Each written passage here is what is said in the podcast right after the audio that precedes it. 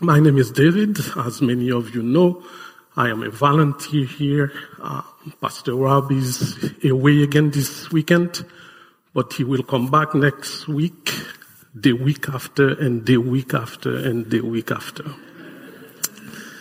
So those of you like me who love his teaching, so he will be here for a while to um, to talk to us, um, to share what God put on his heart to share with us. Um, we continue today with our series, uh, Faith Inside Out. It's, it's a very, very important um, series of messages. We will, we'll have a chance to, to go deep in it um, again today. But before we get into the message this morning, uh, there are a few things you do not know about me I would like to share with you. One of them is that I love comedy. Um, I watch comedy shows. Sometimes I go to events uh, where there is, you know, stand-up comedy. Um, I am a social worker. In my day-to-day work, I see a lot of despair. I see suffering. I see pain. I see desperation.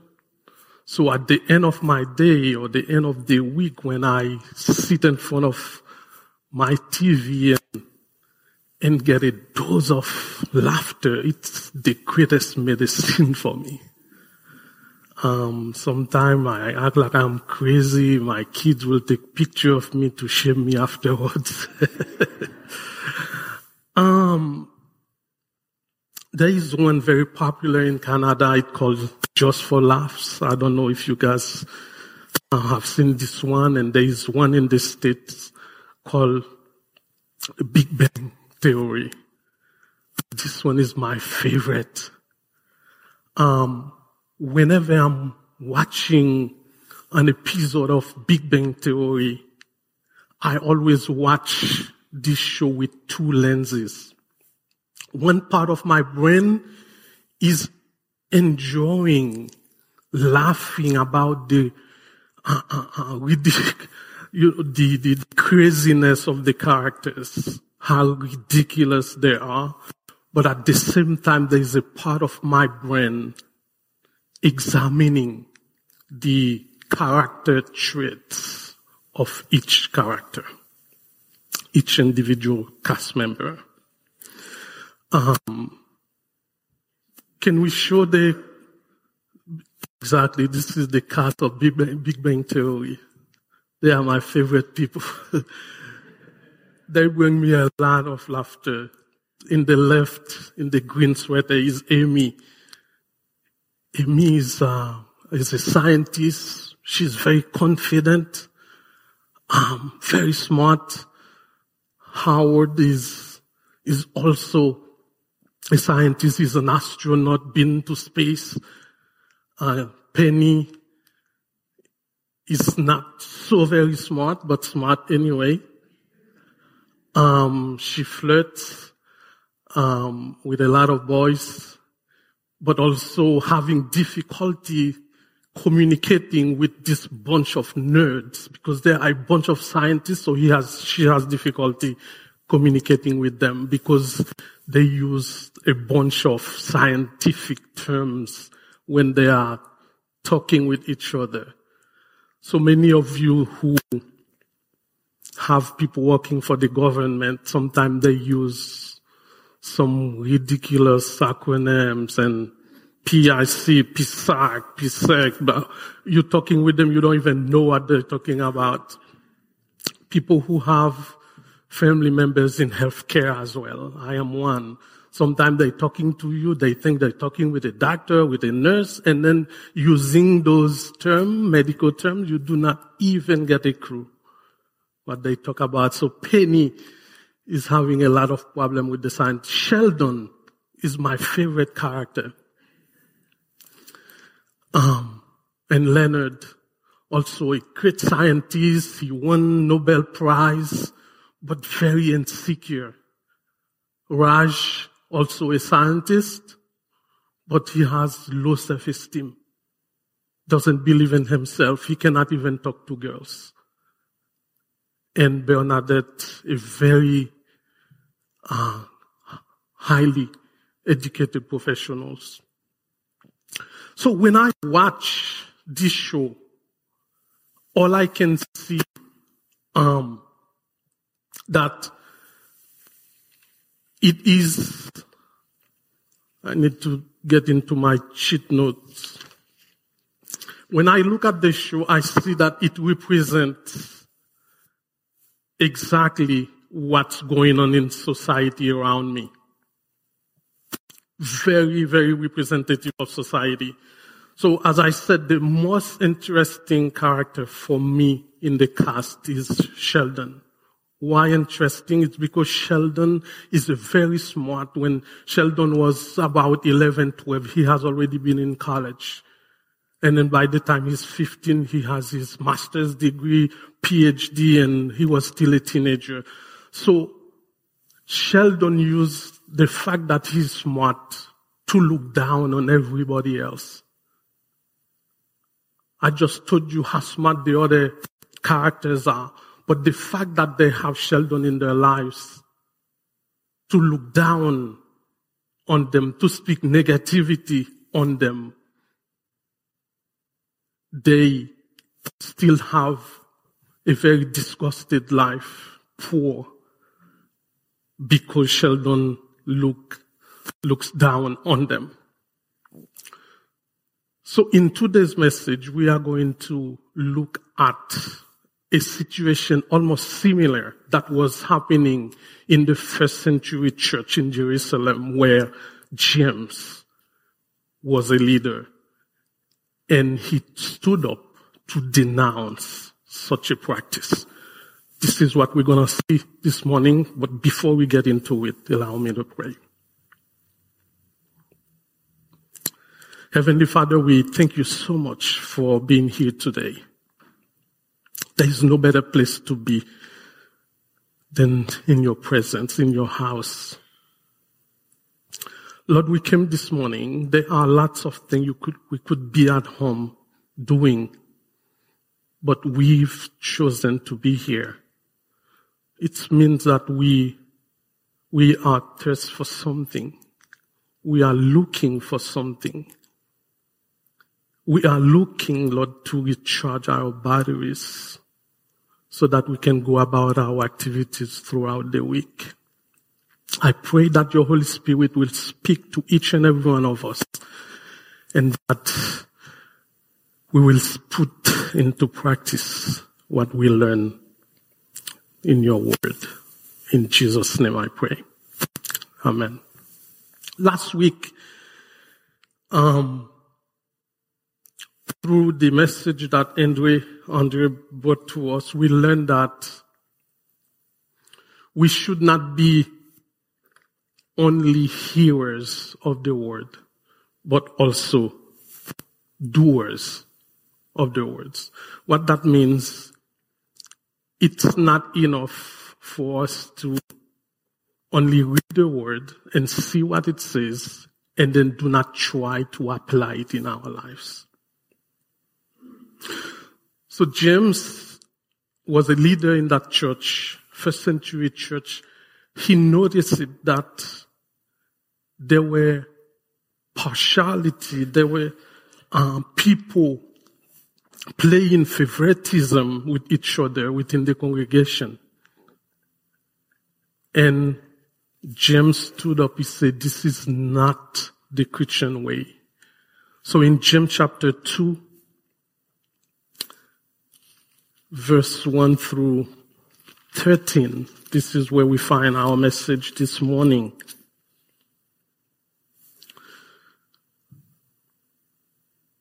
Verse 1, James says to the church, My brothers and sisters, actually, I need to ask you to forgive me because I have a version that is just a little bit of what you will be seeing on the screen, but bear with me. My brothers and sisters, as believers, in our glorious Lord Jesus Christ, do not show favoritism. He said, suppose a man come, comes into your meeting, meaning in your church gathering, wearing a gold ring, ring and fine clothes. And a poor man in shabby clothes also comes in. If you show special attention to the man wearing the fine clothes and say to him, Oh, he is a good seat for you here. But say to the poor man, Hey, you, stand here and, or sit on the floor by my feet. Have you not discriminated among yourselves and become judges with evil thoughts? Listen, my dear brothers and sisters. Has not God chosen those who are poor in the eyes of the world to be rich in faith and to inherit the kingdom he promised those who love him? But you have insulted the poor. Is it not the rich who are exploiting you? Are they not the ones who are dragging you into courts? Are they not the ones who slandering you the noble name? Are they not the ones who are slandering the noble name of Him to whom you belong? If you really keep the royal law found in scripture, love your neighbor as yourself, you are doing right. But if you show favoritism, you sin and are convicted by the law as lawbreakers.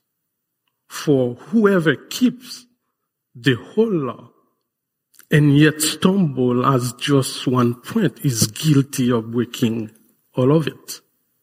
For he who said, do not commit adultery also said, do not murder.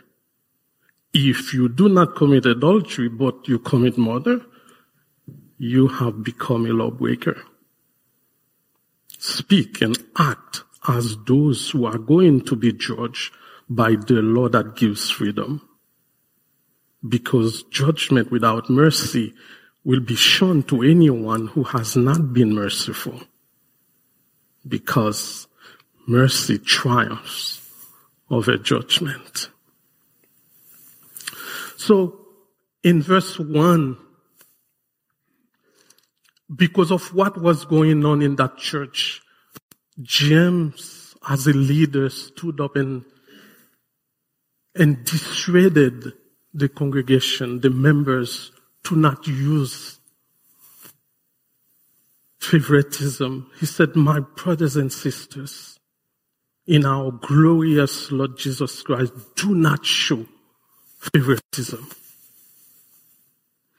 So what he's saying here is that we should not treat people based on their class. We should not treat people based on their status in society.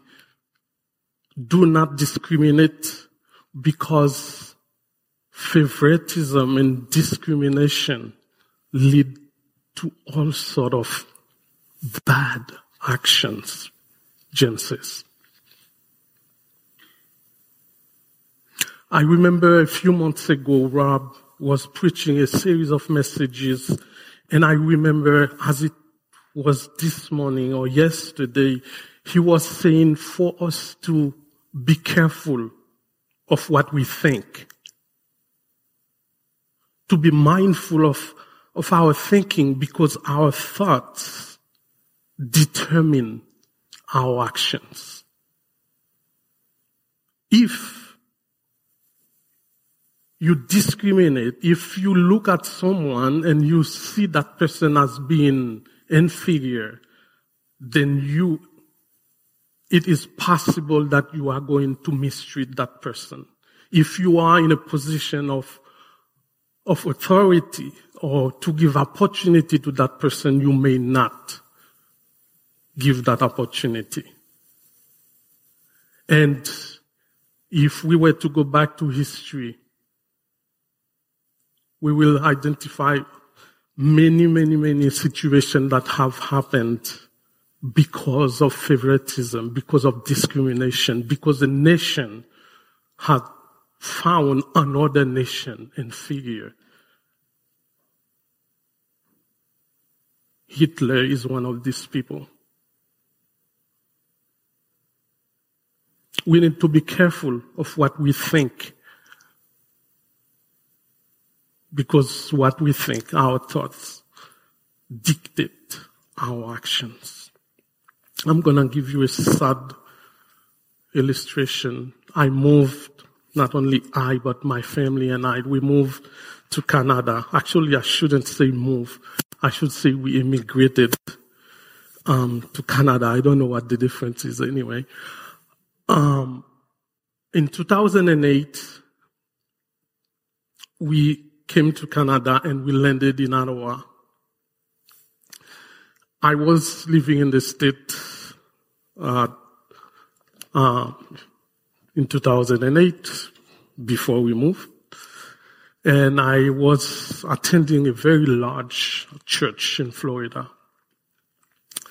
When I landed here, I, my pastor called me, uh, the senior pastor of my church, to check on me and my family. And I told him that I landed in Ottawa. And he was very thrilled because he has or had a very good friend of his who's a pastor in Ottawa. And he told me, don't worry, stay where you are. I'm gonna call my friend and then they're gonna come and check on you and your family.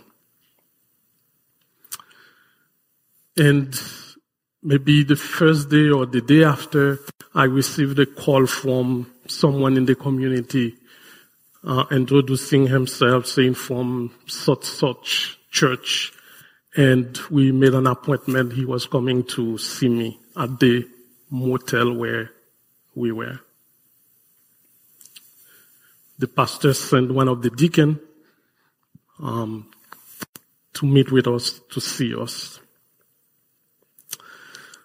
And from that point on, it was in September 2008, and we started attending that church.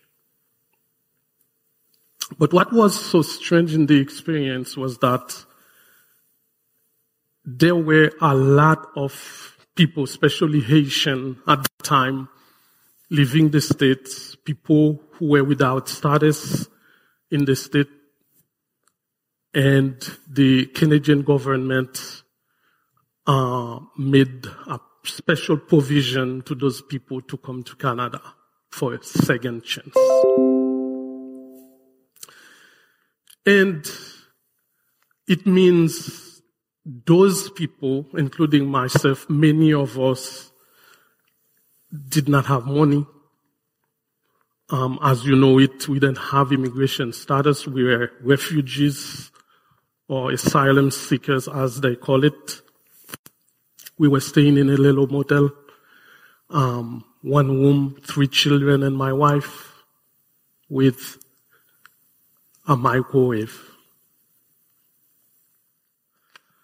So this guy came to meet with us. We started attending the church. But what, what I want to tell you is that the fact that we were in that position where we were, no money, homeless, living in a motel, no status yet because you don't even know if the Canadian government will analyze your situation and say you can stay or you cannot stay. So you are considered a nobody.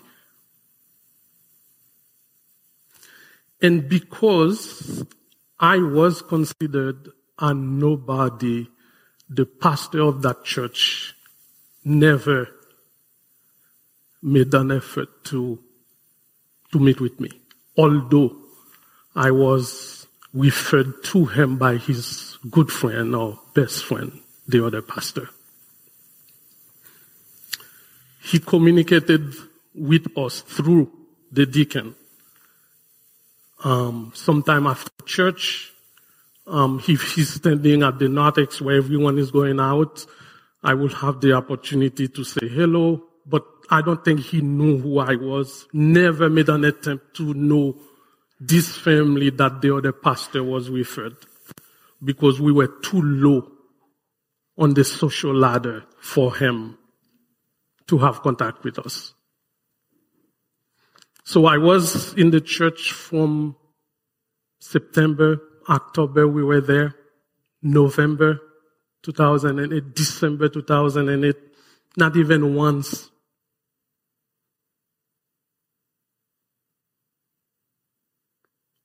Because we were too low, they selected somebody special to, to communicate with those low class people, including myself. And at the end of December of 2008, someone invited me and my families to, to a church. And that church was Bromley. And since that last week of December, it'd been 15 years. We have not left.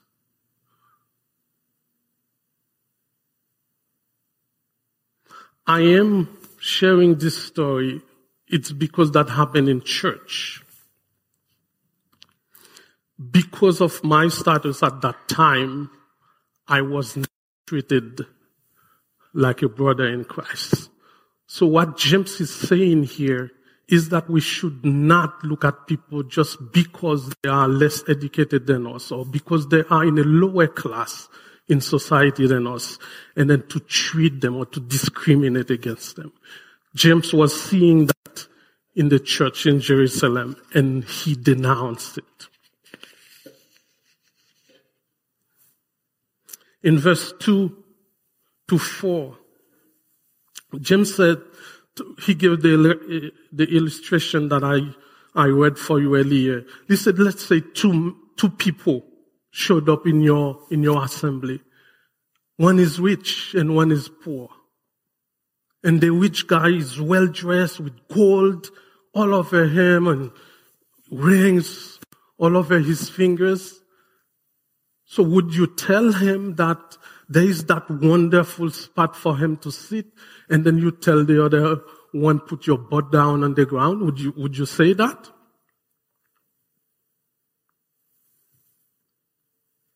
He said, if you are doing that, you are playing favoritism. And that is called discrimination and prejudice. He said to not do that because it's not in accordance with Christian values. Because he said when you play favoritism, when, when discrimination or, or, or prejudice call into our lives, whether we want it or not, we we start to act unfairly to people. And James said, we have, when we cultivate um, favoritism and discrimination and prejudice, he said, we, we become judges with evil motives, he said.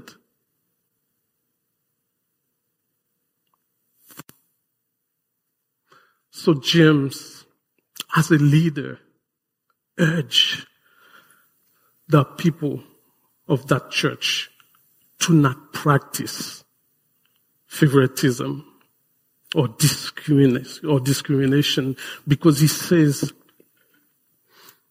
this practice is, is not it is not in accordance with God's character. He says favoritism is contrary to Christian values and it is simply a sin to not do that.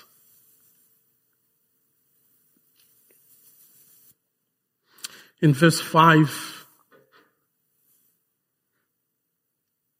going through 7, James, Jim reminded um, the members of that community how, how prideful the rich are sometimes. That doesn't mean they are not rich people who are obedient, who are Christ followers. But as we see throughout the Bible, sometimes uh, the rich uh, uh, uh are so prideful. They, they believe in themselves. They are self-sufficient. They do not want to follow Jesus. But in, in return, Jesus called the tax collectors, the fishermen, the poorest of the poorest, and their show their humility and their obedience to Jesus. James said to the community to not practice favoritism, to stop revealing the rich, to stop worshipping those who have, and stop despising those who have not. In my home country, sometimes when we talk about discrimination and prejudice, sometimes we often think about white versus black or, or red versus brown and yellow, whatever you want to call it. But I, I, I experienced, I saw prejudice and discrimination in my own country, and we are a black country. We were a colony of, of the French. We were occupied by the, by the Americans. So we have a bunch of Métis in our country, in Haiti. And then you see the separation between people with clearer skin. If you are, your skin is a little clearer and you, you have access to opportunity and those who are darker does not. And you can see most of the rich in the country are people who are closer to to be white. So when we talk about discrimination, I don't want you, if you are white, to be uncomfortable about it, although this is something to be comf- uncomfortable about, but it's not about between white and black, but it's just, James says, it is a sin, so it is in our everybody's vein. So despite um, they reach sometime not being in power, but they are the one govern. And we see it all over. I see it in Haiti and I see it in first world country. Someone is not in office, but they govern. It is a sin problem. But what James is telling us as we are not to review people just because of their status. Or we are not to discriminate just of status as well. In verse 8 and 9, because we have communion to go to, James talking to the congregation, he said, if you are really, not if you are, but if you really keep the royal law found in scripture, the royal law is that you would love your neighbor as yourself, you are doing right. The royal law. So, if you practice favoritism or discrimination, that means you do not obey, you do not keep the royal law. That says you need to love your brother, you need to love your sister as yourself. We have the story of the Good Samaritan in the Bible. This guy was walking by, he was traveling, and a group of bandits, of robbers, beat him up and they stole everything he had. One Jewish leader was passing by. Although the guy on the ground was also Jewish. He was so busy, he did not see that the other guy needed help. He just walked by going about his business. But the Bible says there was a Samaritan who was passing by. He saw the guy on the, on the ground bloody. He had mercy and compassion for him. And he, although he was maybe in a hurry to go about his business, but he said this guy needed support, needed attention. He paid money out of his pocket for this guy to be taken care of. He was a Samaritan.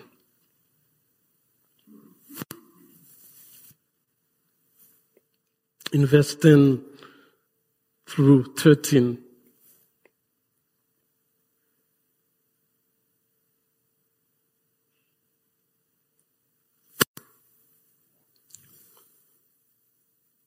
James says, For whoever keeps the whole law and yet stumble at just one point is guilty of breaking it all. So throughout those verses, James encouraged the people to practice the law of liberty. The law of liberty is that if you read the whole passage, uh, James talks about our calling to live a life of mercy and love. To not discriminate, to, to not look at people just of, of where they belong on the social ladder or, you know, of, of the ethnicity, to not judge people on that sense, but to, to care, to love, to treat people with mercy and grace. To finish, I'm, I'm gonna share an illustration with you. An Ottawa guy, I was listening to CBC not too long ago. And there is this, this guy in Ottawa who got evicted from his apartment about eight months ago. He was walking and I don't read the whole story to know what exactly happened. Was he unable to pay his apartment? If he was employed, maybe he didn't make enough money to eat, to pay rent and electricity, and you know how, how tough things have been lately. He got evicted and was living in his car. So at some point giving that the car was stationed somewhere, he was not able to, to afford gas to put in his car. And maybe the winter uh, last year, not last year, but this year, he, the car started to be rotten and, and as you can see, the car broke down completely. Now he was not able to move around. One lady was, went out from, from her home to walk her dog. And then she saw the guy so I think he's looking good now because, you know, one of the CBC journalists went to meet with her. Maybe he, he's now dressed up, um, for the interview and picture taken. Maybe he did look dirtier when that lady saw him. And I do not know what happened inside of her. She said hello, hello to him and started having a conversation with the guy. And he shared with the lady that he'd been living on the street for the past eight months, evicted from his apartment, and now he received a notice on his car that if he doesn't remove the car, they will uh, towed the car and meaning almost the end of life for him because the car is his house.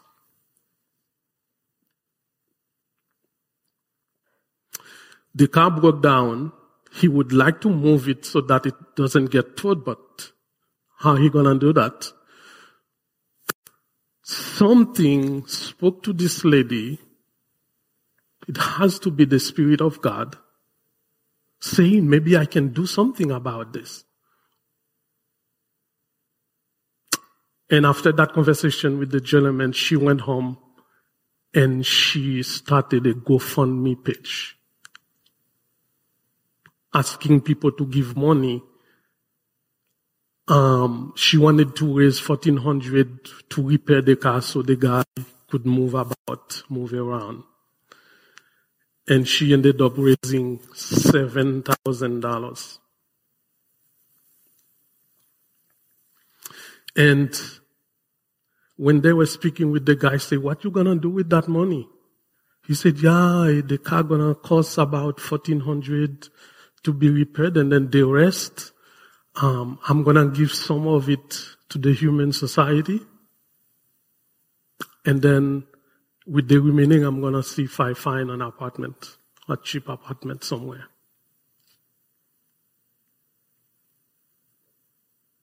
You remember the guy I spoke about, the tax collector, uh, a couple of weeks ago, who met Jesus? He started follow Jesus. His life began to change. He wanted his friends to meet Jesus. And then he, he met, he, he called that big banquet for Jesus. I think this is exactly what this guy is doing here. $7,000. His car will get repaired, but also he said, you know, I'm going to bless somebody else with the money. I'm going to give some to the human society.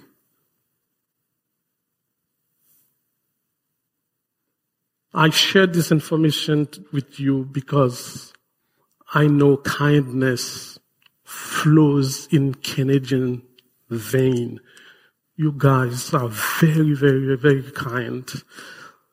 So, if the nation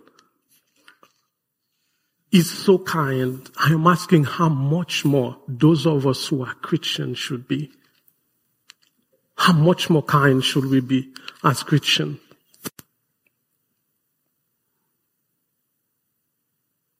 The question I want to ask you and asking myself as well this morning. If it were you or I, would we, whether I were to walk our dog, would we have a conversation with this guy? Would we, would we have said hello to him? In the condition he was, maybe dirty, his hair is not done, broken car, would you even waste your time to take a look at him, even see him? He would be invisible for many of us. Would you have cared enough? Will I have cared enough to engage with this not so clean guy in a conversation?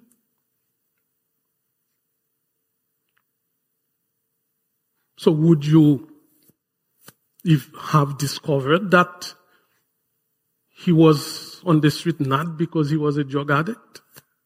Would you know if you did not engage in a conversation with him? How would I know? Or would I just drop to conclusion he has to be a drug addict, looking down on him, discriminate against him just because he's where he is? So friends, our church, warmly, our mission, I want to recall you to our mission. Our mission is to lead people into a growing relationship with Jesus Christ, one step at a time. Like James was telling the people in the first century church, I am telling you today, I'm urging you to grow in your faith, to grow in your relationship with God, like Andre told us last week, to not be hearers of the word, but to be doers of the word, to not only know what the word said, but to, to do our best to live it out.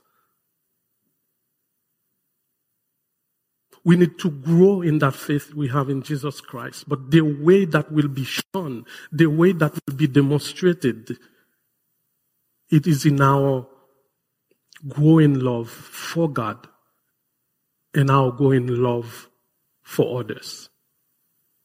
If that cannot be demonstrated, we are just lying to ourselves. In Philippians chapter 2, verse 5, Paul was talking to the Christian of Philippi.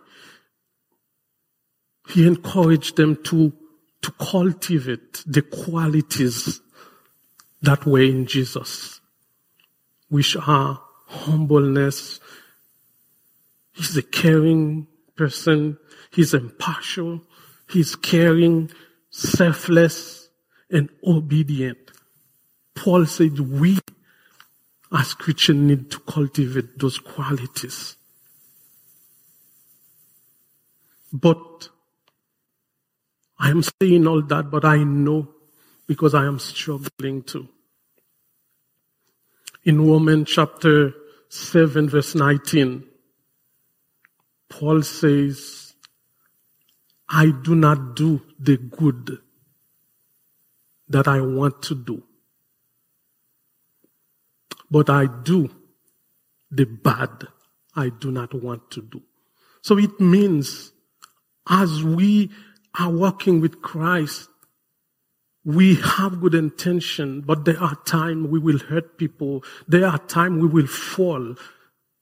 There were times we will miss the point, but at the end of the day, we need to pick up ourselves and continue our way to try to put the word into practice. We all struggle with partiality. We all struggle with favoritism, although we know it is not in accordance with God's word. May we all grow in the knowledge of God's love.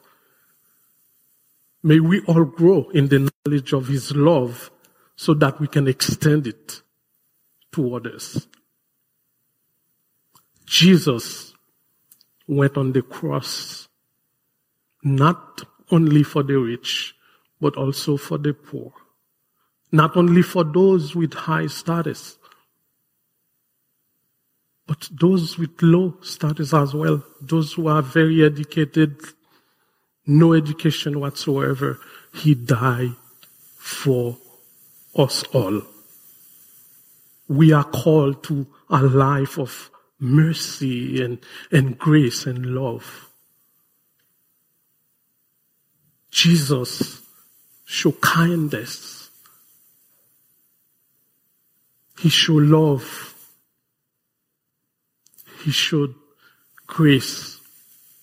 All we can do as his followers is to pass it on. Amen. Lord Jesus, we, we thank you this morning. Maybe we did not expect this is the way you were going to speak with us this morning. We were hoping for other things. But this is the provision you have made. I pray that your Holy Spirit will will engage us. Your Holy Spirit will convince us that if we are to live a, holistic, faith, we cannot say we love you and not love our neighbors. We cannot say we care about you and not care about our brothers and sisters. As Paul says in Romans, it sometimes we have good intention, but we do the things we don't want to do. Lord Jesus, we count on you and your Holy Spirit to help us, to strengthen us, to give us what it takes so that we can live out our faith from the inside out. We love you. Thank you for calling us to follow you. And we want to live our faith out.